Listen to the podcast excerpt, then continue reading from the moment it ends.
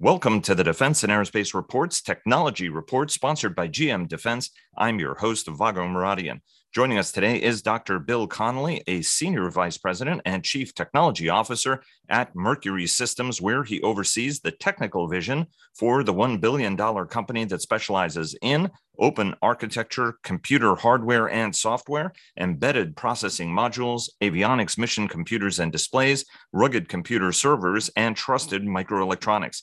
Before joining Mercury, Bill was the director for electronic warfare in the office of the Secretary of Defense, was a program manager at the Defense Advanced Research Projects Agency, where he was focused on electronic warfare, and started his civilian career as an engineer for the United States Navy and before we get started, Bell sponsors our daily podcast. Leonardo DRS sponsors our global coverage. Northrop Grumman sponsors our weekly cyber report and our cyber coverage overall. General Atomics Aeronautical Systems sponsors our coverage of strategy. L3 Harris sponsors our coverage of Joint All Domain Command and Control. And HII sponsored our coverage of the Navy League Sea Airspace Conference and Trade Show. And Bell sponsored our coverage of the Army Aviation Association of America's annual meeting.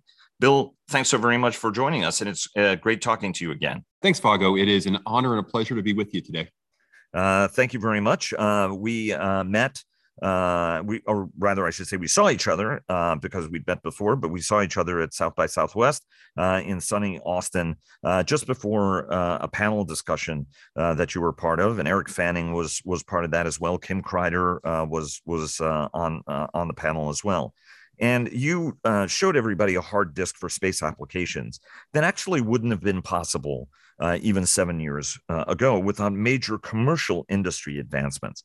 And so that sort of sparked uh, my interest to sort of get your sense that every time we have this conversation with with many technologists, you know, it, it ends up becoming a very top line.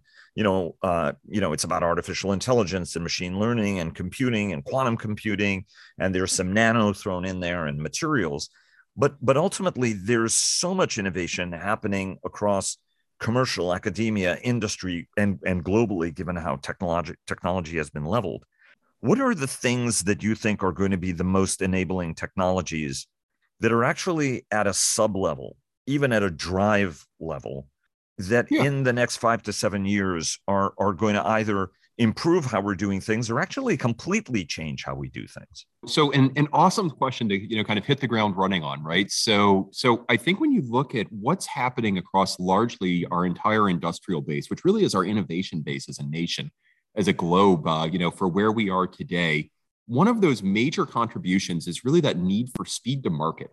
Um, and that's easy to say right? And at the buzzword level you go speed to market got it. Okay what does that mean to me um, I think when you peel that back and you look underneath the hood, what that really turns into is a conversation around open standards, modularity, therefore the ability to get reuse of intellectual property. And while oftentimes we talk about AI and machine learning at a very high level, we actually no longer see data as an output of a system that you generate once you've built it, but we see data as an input to a system used to make it better. Um, so I think there's some some kind of you know things that are very specific at that technology level but I think we also could bring that up and we actually could spend a little bit of time talking as well about what's changing about how we want to approach technology and why we want to use technology as a human differently. So let's take bo- both of those pieces, right?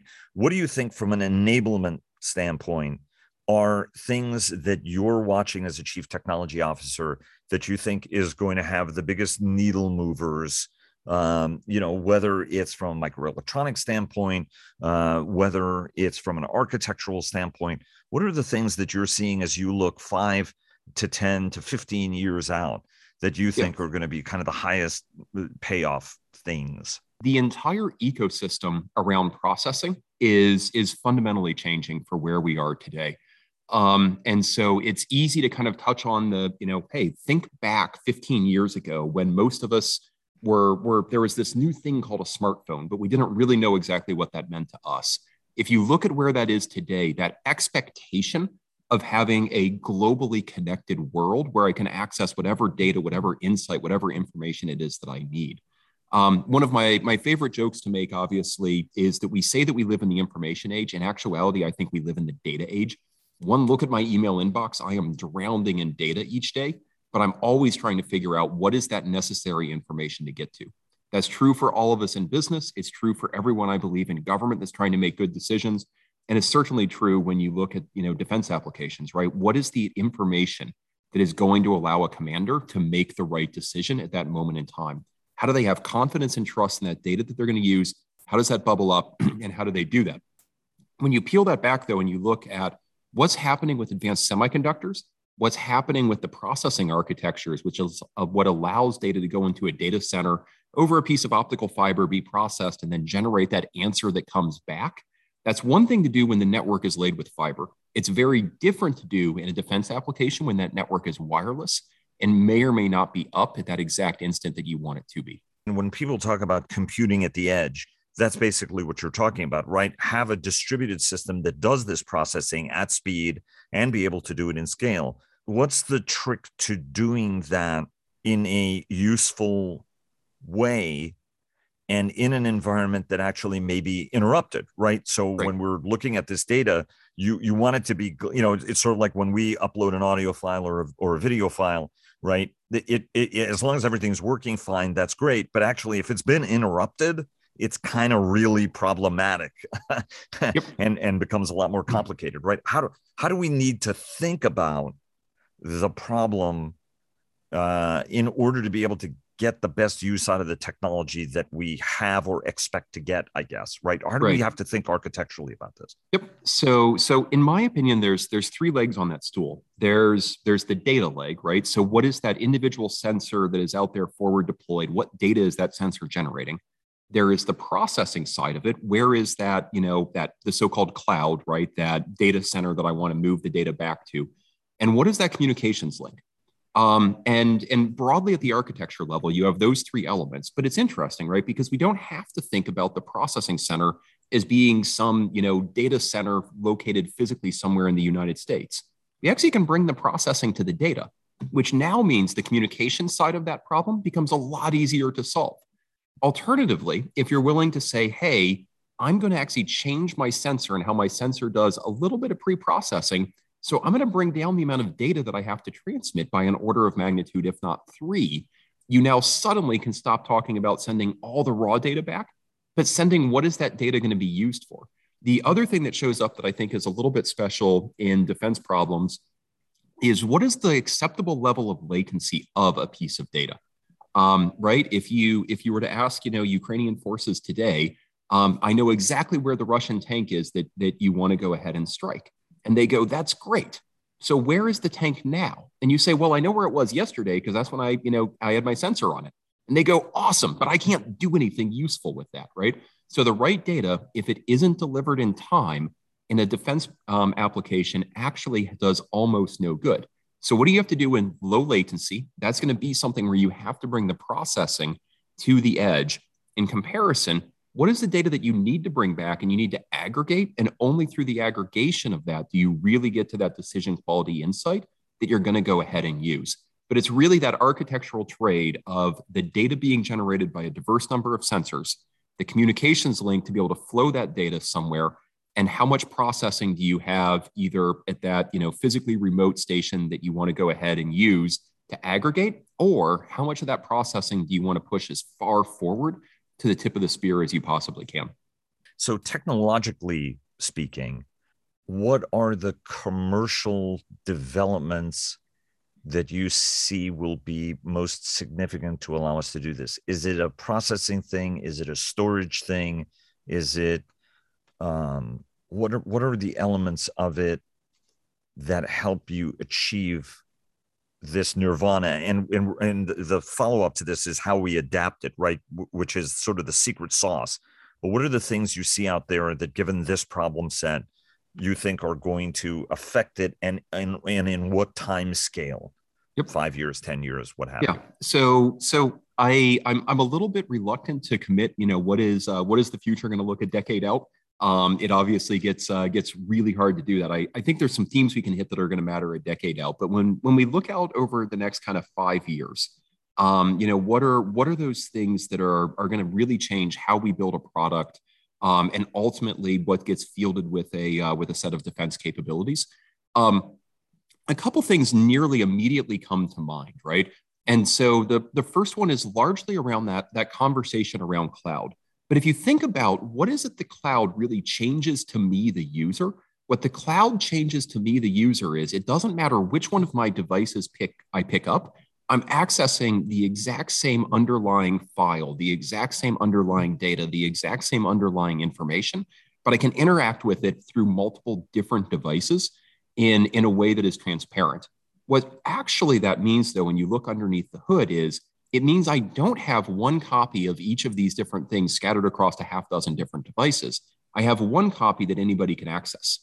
And so the real, you know, kind of, you know, weapon systems defense implication of that is what that now means is I don't have to make a half dozen copies of each piece of data. I can capture the data once, I can process the data once, and I now can deliver the insight that needs to go to a commander to you know a soldier that is on the ground that needs to come back to someone inside of the united states and get aggregated for more of a strategic level look. That same data can go to somebody in the intelligence community or somebody on the tactical side. I don't need to make six copies of it. What that does mean though is multi-layer security inside of my system becomes increasingly important but my hard drive and my storage requirements actually start to go down in comparison to what they would have been if we would have stuck with a more legacy architecture so, is this more of a technological horsepower problem, or is this more smarter standards? Right. I mean, we've been struggling as a defense department, and I think a defense community and ecosystem, right, to be able to achieve that degree of standardization that uh, right? I mean, that that's at the heart of the joint all domain command and control system, right? That like having some sort of unitary data standard, which I know the Joint Artificial Intelligence Center has been working on. Uh, how are we making enough progress to create those data rules, that data standardization that makes it easier for Dr. Bill Conley, eh, the Dr. Bill Conleys out of, uh, of the world, to be able to actually help the customer the way the customer has to be helped if if you get my meaning. Right. Yep. So so the the first the first one that i would offer and and again we can go on a philosophical tangent here for a few minutes right is there there always is this perception that the revolving door is a bad thing. Um, there is also a perception that everybody in industry is biased only toward you know hey this is this design your architecture so it requires my widget. Um, and in an actuality, I would say um, both on the, the in uniform side, the civilian side, side of the Department of Defense, in inside of those of us that are being innovative for defense programs and applications, as well as those that are being innovative for purely commercial non-defense applications, there's a bunch of really great Americans, right? And how do we keep that in mind? And how do we leverage the best of the ideas and the insights that come from each of those individuals as a person, as a company, as an organization, profit, nonprofit, wherever it is that they may be, such that we ultimately get to that optimum architecture. The other thing that I would say is too often we get focused on, hey, it's 2022. What is the what is the architecture that I need to build? And then we turn around in 2032 and we go, why do I have this legacy network thing that is this you know monstrosity that i've been you know trying to you know continuously upgrade and you know tweak and bolt a little bit more onto. And why did those guys back in 2022 ever do it in that way? That was silly um, right? Because with with hindsight being 2020 um, they they can look and and they can say why did why did you pick that architecture? Right? But ultimately if we tap into everyone to get that architecture right i think we will be much more impressed and happy with what we get. Break too often today, I believe that you see someone sitting on the government side of the table that goes, Hey, I'm responsible for defining this architecture, and I'm a really smart guy or gal. I'm going to roll my sleeves up with my team and I'm going to go figure out the architecture. And they optimize it in a way that makes a lot of sense for where they sit. That then gets turned into some sort of you know request for proposals, which flows out to industry. A prime integrator looks at it and goes, Well, that isn't what I would have done, but I can live with it. I'm going to decompose the problem. And now I need to go find someone in my supply chain that can do this, this, this, and this. And then it gets down into the supply chain and you look and you go, okay, guys, um, I can do that, but whew, that just became a cost and schedule driver. But this is what you asked for. All of us are playing, you know, to the same, uh, the same equal footing. This is what you want. Let's go build it. Right. I think that anyone who looks at that holistically through a value chain lens would say, wait, I optimized for what made sense at that highest level and kind of followed the flow of the money. But if I actually wanted to get value out of this ecosystem, I would have done a tops down and a bottoms up. And, and candidly, we often think about optimizing for our happiness and you know attempting to make sure that we get the best value on a contract. In many ways, what I think we actually should be thinking about is optimizing such that there is a equal level of compromise and unhappiness and dissatisfaction from everybody that is involved. If the government is a little bit unhappy with what they got, if the prime integrator is a little bit unhappy with how the system was architected and what they have to do, if the supply chain is a little bit unhappy with what's required, we probably actually are doing something that ultimately adds more value, goes faster, and delivers something that is better for ultimately what we have to go do. But it's more about the management of dissatisfaction than necessarily the management of satisfaction. Uh, that's uh, Bill, one of uh, the most thoughtful philosophical approaches I've heard in a long time on on how to do this, uh, how to do this and do it right. Um, but you also raise a very important question, right? What's the balance in this ecosystem, uh, the technological development ecosystem, um, the role of government, the role of industry, the role of academia?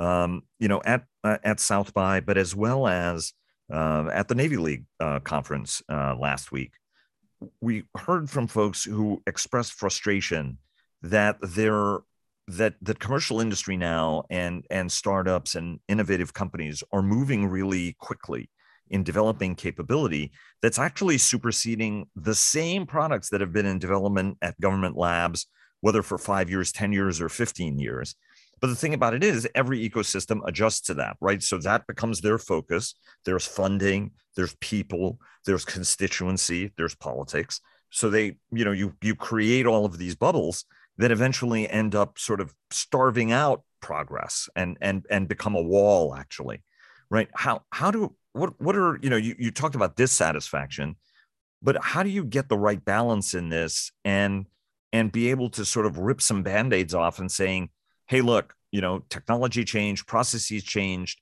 Um, you know, this company or this group of companies may actually have the best answer here, right? What are some of the changes that have to happen in this system that actually ends up stifling change, right? Yeah. Stifling or slowing progress. Yep. No, it's a it's it's a great question, right? And and one that that as a nation, as a globe, as an ecosystem, we we have to we have to noodle our way through um, in ways that's going to be really important. Interestingly, and so I, I am not a historian, but I I enjoy reading historical references and trying to get smart and learning from from the past. Um, so, interestingly enough, uh, President Eisenhower in his farewell speech famously warned about the growth of the, uh, the defense industrial complex, right? And that's the part of the speech that everyone remembers. In the same speech, the exact adjacent point that he warned about is actually the increasing role of effectively a massive R&D center and the fact that you no longer have a tinkerer in their garage which is capable of doing something that ends up having a national impact but you have to be aligned with this you know big behemoth of of you know in in part I think he pointed to you know kind of the university R and D ecosystem that that had been growing up as well. And so part of it I think is we actually have we set the wrong expectation on what it means to be innovative. Um, and so when you look at, you know, hey, I want innovation and I want something that's never been done before, and I want you to go build this new system. Um, what we hear out of that is I want you to build me a new system. I want it to be a representative prototype that'll work in a representative environment. And I have to do everything required over 15 years to make sure that each of these individual little risks is burned down. And only by doing that in 15 years can I give you this big bang of this system that, that shows up. Um, the secondary part of it is that that engineers are proud, right? And, and full disclosure, I'm a degreed engineer. As a slightly personal aside, our washing machine at home quit working, and I took the entire thing apart. We did not have a functioning washing machine for about three weeks, but I found the bearing in the back and I managed to fix it. Uh, when my wife listens to this podcast, she will most likely roll her eyes at that exact story, uh, right? But it's that that engineering pride that only I can do this kind of a thing. But then even even though even though the Maytag guy could probably have figured that out in about he, they the minutes. the most likely someone that specializes in repairing uh, you know repairing appliances probably could have had the entire job done in the course of just a couple of days, um, if not a couple of minutes, if not an hour or two. Um, I got it done, and by golly, I showed that you know a twenty dollar part was the only thing that was wrong, and we didn't indeed have to go spend a thousand dollars on a new whatever, um, right? But but wrapped up in that is not only the the what did it take to fix it, but it's the pride factor that goes with it, right? And so engineers intrinsically, I believe, are a proud group that want to solve that problem and demonstrate that they did. Um, what, what I would offer, though, from where I now sit is I learn almost nothing when my intuition is confirmed. The really interesting thing is what you learn when your intuition isn't confirmed. But as a nation, as a society globally, we like to publish results where we say, I did something new that no one else has ever done, and my intuition was confirmed. But what would happen if we started sharing all the times that something didn't work? And we started sharing more broadly why I don't think it worked and what maybe it would have taken to make it work. At which point you now can look at a small company, somebody very innovative, five, six people, and they can go, oh, well, I know how to solve that. And then near immediately, you get that coming as, and as, as an input into your system. Um, right? Because I think the, the other side of the coin that you didn't hit on in your question that I think is equally important is I have a I have a small company, I have a group of people. This is a really innovative, really cool way of solving it. And we managed to make it work once, and half the employees at our company have PhDs. That's really cool and that's really awesome. But that doesn't actually create nation state deterrence value until you have it proliferated at scale into nearly every brigade in the army or on the you know the majority of ships in the US Navy or the majority of aircraft that are that are operating by the air force you know the satellites by the space force and i need that to be operated by a 19 year old kid and they need to be able to pick it up in a way that makes sense that they're trained that they know what to do when. That's actually how we get real deterrence and real value. And so you need that scale but at the same time you need that scale you also need the innovation. Too often we focus on but i have a cool innovation and it didn't transition and shame on you the ecosystem. But that ecosystem i think we generally don't talk about it as much but it's looking for how to do it at scale. And we need something to happen the first time once but we need a way that we can build it up so it goes out to all you know 300 plus ships in the navy and all the squadrons in the air force and all of the deltas um, in the space force and into every brigade in the army. And as we think through how do we bring it over and how do we get it to scale we have to get both sides of that problem right at the same time.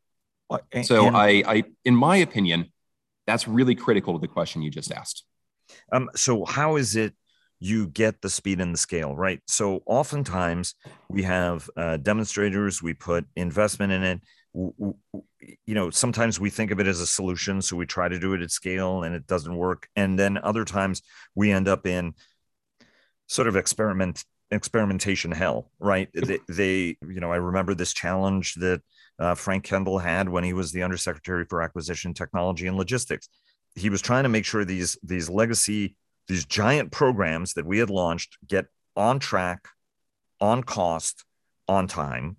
At the same time, everybody was saying, "Hey, let's let a thousand flowers bloom and and and challenge these programs." And it's like, okay, guys, I don't need you to eh, start injecting new technology all over these programs, right?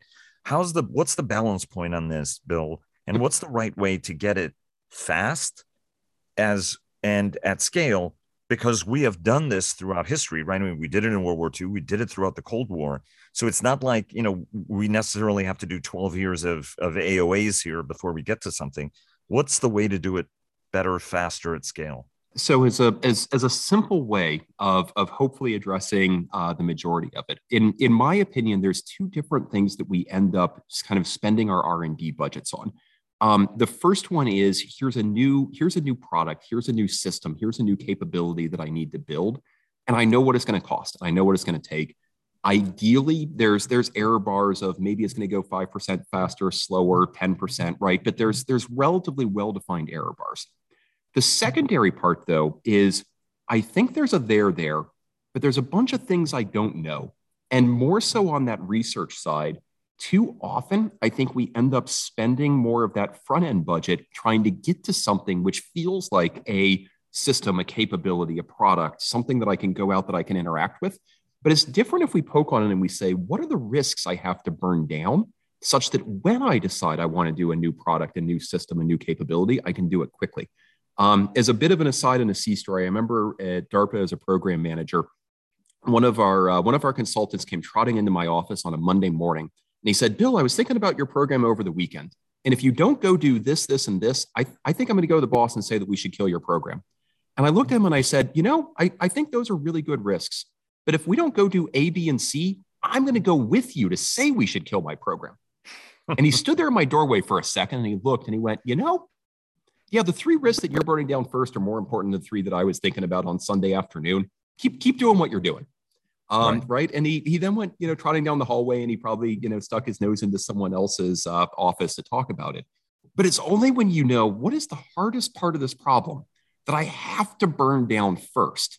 And if I can't solve that part, it's going to fail in two years anyway. So let's figure that out up front. I don't need to spend two years of time and money to try to develop something which is ultimately going to work if I can figure out what the right question is to ask up front but it's really hard to figure out those questions up front. And it is much less enjoyable to say, you know, here is one piece of data on one particular chart in one particular deck that said everything we were working on is going to fail in two years. So I think we should shut down the program now, take the money, give it back to something else that has a better chance of success. Right. And so going back to that, engineers as a group, we are a prideful community we want to see that thing the whole way through and we want to keep working on it until we find a way to make it successful. I think it's different if we pose the question how do we burn down risk as quickly as we can? Or earlier in the conversation, you basically said that this is about doing thinking more clearly about what the problem is, right? I could even argue that when you went back to World War II, right we didn't have computational fluid dynamics we didn't have a lot of you know the technological tools that we have today. And so people actually thought through the problem right? They prioritize better. Like what is doable what is not doable? Um, you know whereas now we can get very very ambitious and ultimately we decide well the vehicle's too heavy so we'll put titanium suspension components in it to save weight for example right? You might argue if if that's what you're getting to you might have kind of missed the plot a little bit on it. Um, what do we need to do to think better? Because to your point, you know, there are things that sound great to us and we just keep spinning our wheels on it. And we're we're waiting for a Nobel Prize breakthrough to make it work. And it's like, you know, maybe if we just thought about the problem differently, we might have a more practical approach to it. Right. That the solution isn't always a technological solution it's actually a thinking solution. Um, and and as we as we think our way through the problem too often we interpret a policy or a process as a constraint and not as something that actually was written by a human that can be changed if changing it is the right thing to do.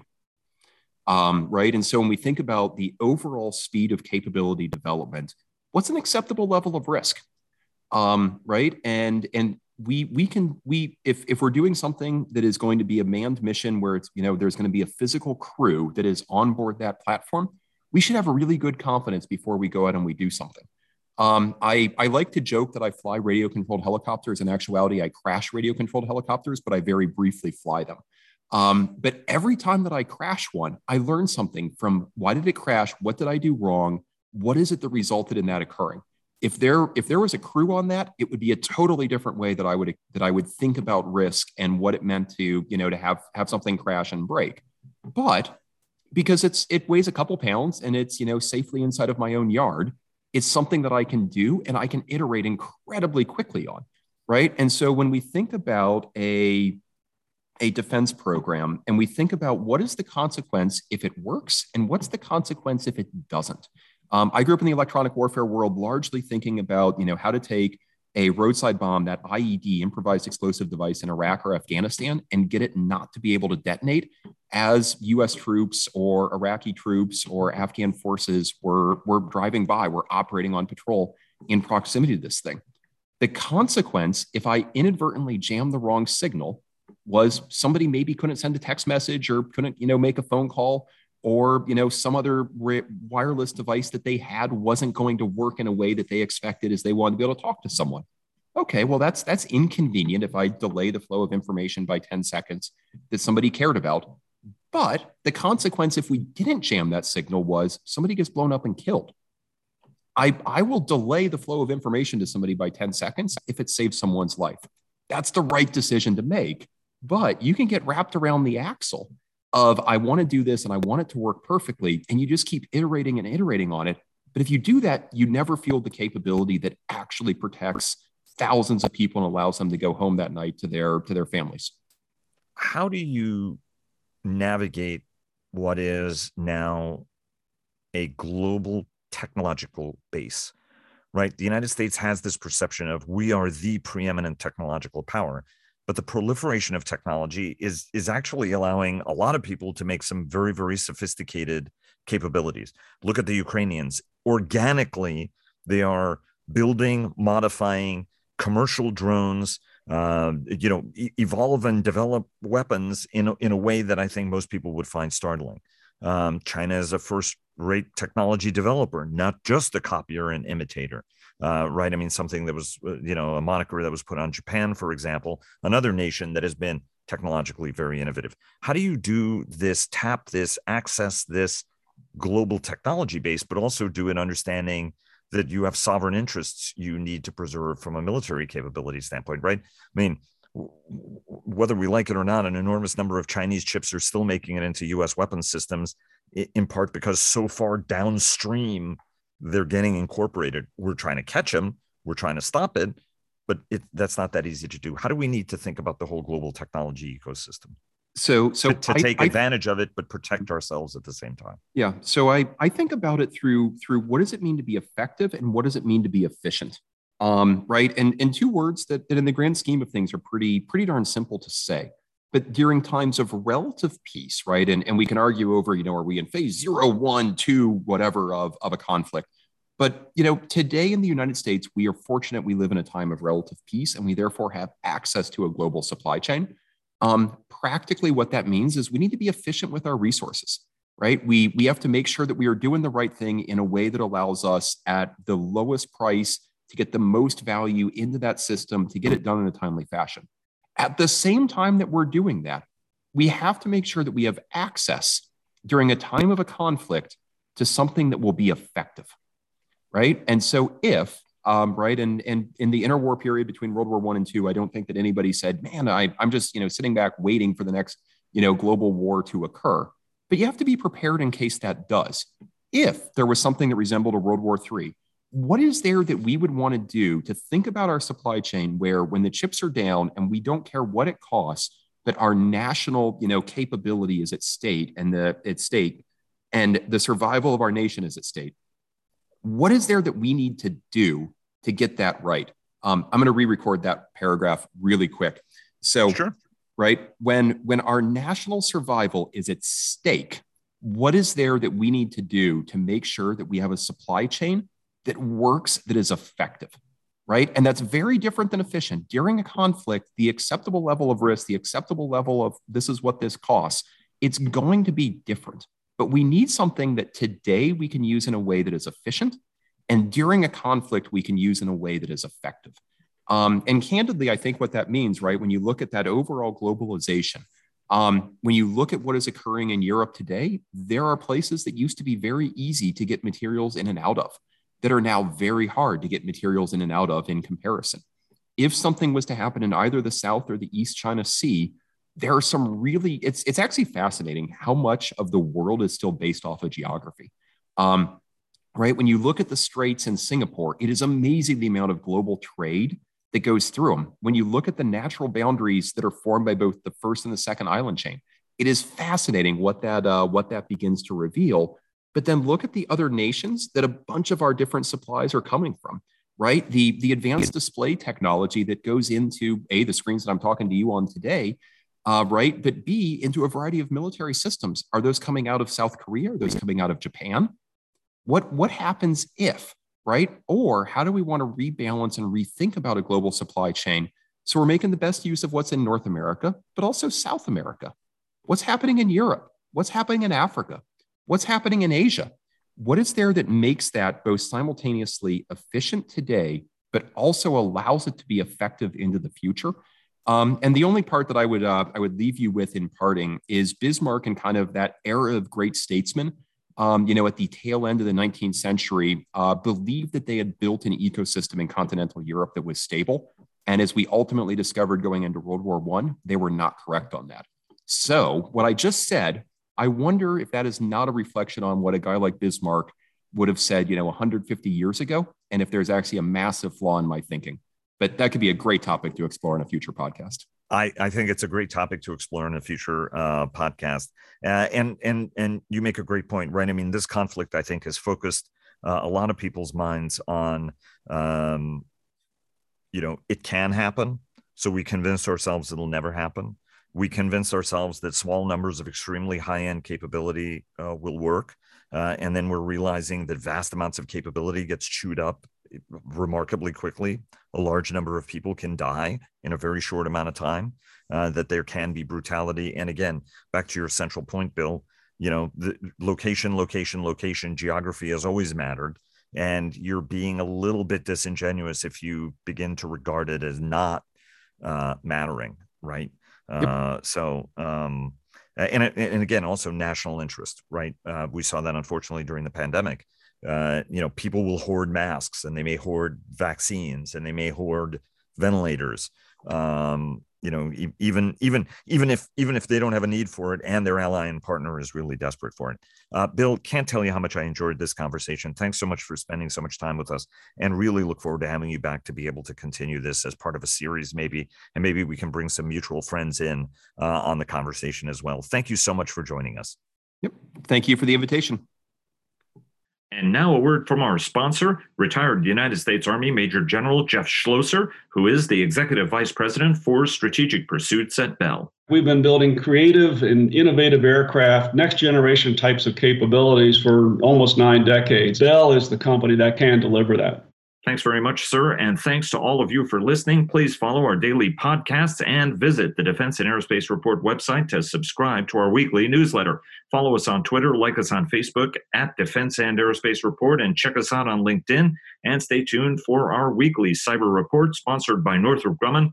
Thanks again to Bell for their generous sponsorship, and we'll see you again tomorrow.